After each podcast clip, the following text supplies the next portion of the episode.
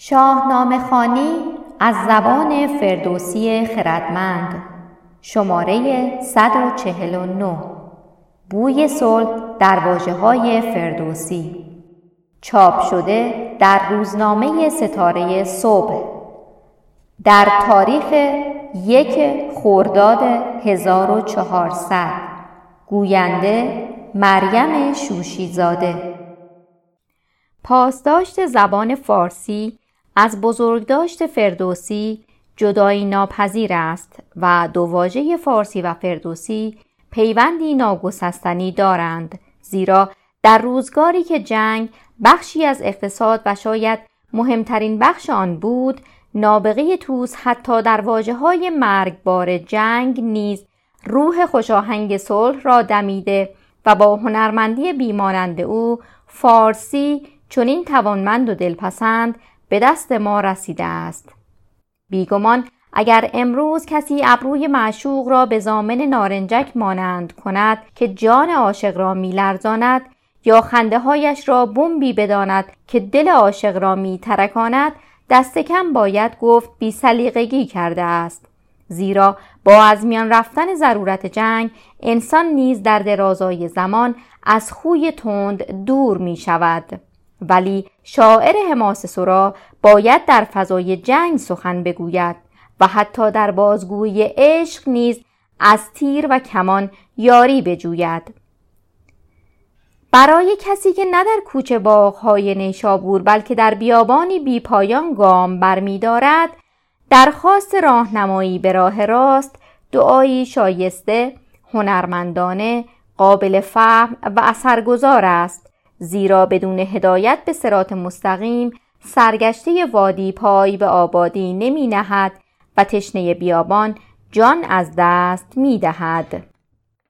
فردوسی نیز گرچه ناگزیر است به توصیف جنگ بپردازد ولی آنچنان مهر و دوستی را در شعر خود روان می سازد که ترکیبهایی مانند کمند گیسو و کمان ابرو به شعر تغزلی دورانهای آینده راه مییابد. هنرمند توس از همان واژگان رزمی که در اختیار اوست برای بیان همه چیز از درگیری و مرگ گرفته تا مهر و زایش و از وصف طبیعت تا بیان ارزش‌های اخلاقی یاری می جوید. در صحنه پرسیدن نشان خیمه ها از حجیر سخراب خشمگین نیست و چهره در هم نکشیده است کمند او خمندر برو روی کرده دوژم پهلوان جوان را به جنگ فرا می‌خواند. ولی سهراب آرام و امیدوار بر بالای تپه بلندی میماند تا حجیر پدر را به او بنمایاند. اینکه سهراب بیامد یکی تند بالا گزید پس از برآمدن خورشید است.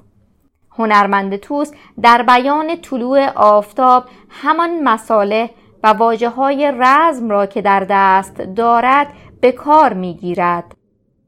خورشید کمند خود را که در آغاز حاله ای از نور است سوی بالا پرتاب می کند خود را فرا می کشد و پنجه آفتاب را به چرخ فلک می رساند.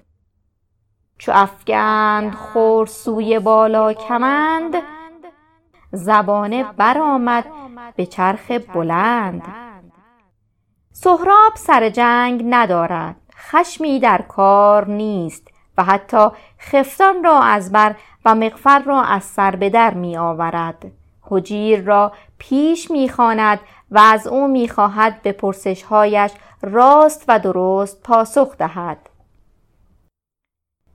بفرمود تا رفت پیشش حجیر بدو گفت کژی نیاید ز تیر. نشانه نیابد چو خم آورد. سرافشان شود زخم کم آورد.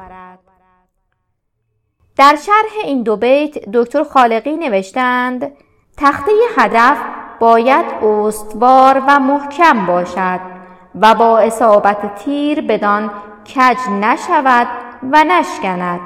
وگرنه تاب زخم تیرهای زیادی را نخواهد داشت بلکه با هر تیری که بر آن بزنند باید آن را عوض کنند و عملا مسابقه تیراندازی مختل می گردد. به سخن دیگر حجیر باید در راستی و استواری همچون تیر و نشانه باشد استاد مینوی نیز نشانه را همان تیر دانستند. دکتر کزازی نوشتند نشانه چونان استعاره آشکار از حجیر به کار رفته است که میباید راست باشد. از سروده فردوسی بزرگ می توان دریافت که نشانه حجیر نیست.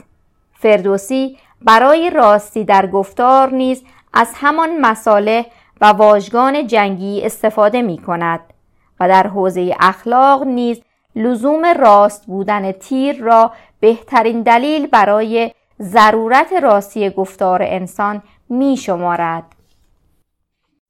سهراب به حجیر می گوید شایسته نیست تیر کج باشد تیر باید راست باشد تا نشانه یعنی هدف را بیابد اگر تیر اندکی خم آورد و کجی داشته باشد مستقیم به هدف برخورد نمی کند و سرفشان با زاویه خمیده و کج به نشانه می رسد.